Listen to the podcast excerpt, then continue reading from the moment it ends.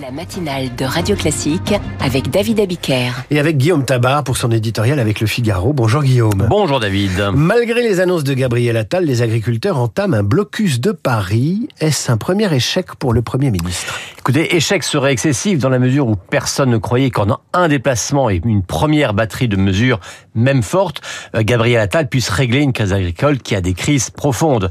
Mais disons que le Premier ministre a pu mesurer d'emblée qu'il n'y avait pas de méthode miracle.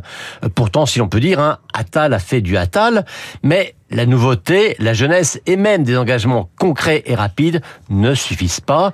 Euh, à la veille d'un discours de politique générale qui se voudra particulièrement volontariste, le voilà en tout cas prévenu. Attal a fait du Attal, dites-vous. Que voulez-vous dire par là? Ben, Faire du Attal, c'est poursuivre ce qui lui avait réussi lors de son arrivée au ministère de l'Éducation. À savoir un discours clair qui repose sur le bon sens et la recherche de l'efficacité et pas sur un prisme idéologique. Et puis surtout, des mesures qui produisent un effet immédiat. C'est ce qu'avec des mots savants, on appelle la parole performative.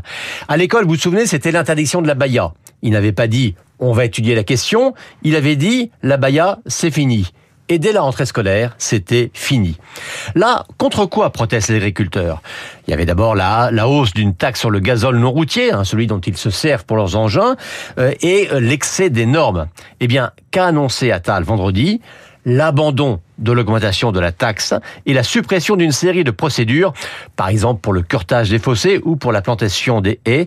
Vous le voyez, du concret et de l'immédiat. Alors si c'est concret et immédiat, pourquoi est-ce que ça n'a pas apaisé euh, la colère et les revendications des agriculteurs? Bah D'abord, hein, parce que comme on l'entend souvent dire, le compte n'y est pas.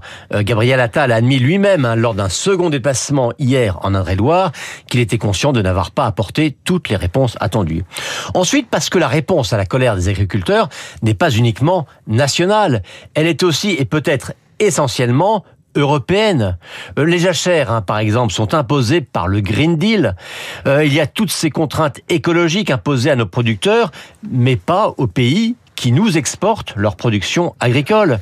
Il y a encore les importations ukrainiennes.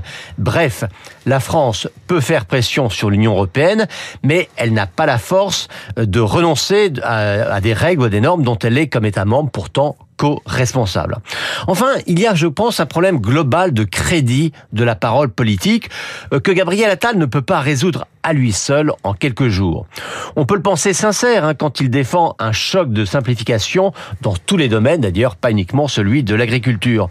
Mais combien de gouvernements ont fait des promesses Et puis Attal est peut-être un nouveau Premier ministre, mais nouveau Premier ministre d'un président qui, lui, n'est pas nouveau et qui a déjà eu sept ans pour faire ce que son nouveau bras droit définit aujourd'hui comme urgent. C'est dire si Attal n'est pas attendu uniquement sur des promesses, mais sur des actes concrets et immédiats. C'est son défi face aux agriculteurs, mais c'est aussi son défi face à tous les Français. Jamais le mot concret n'aura été autant employé que dans l'intervention du Premier ministre vendredi et que vous reprenez à votre compte, mon cher Guillaume. Éditorial à retrouver en vidéo sur le Figaro.fr, de même que l'entretien qui va suivre et qui sera consacré aux colères françaises et notamment les colères paysannes qui ne datent pas d'hier ni d'avant.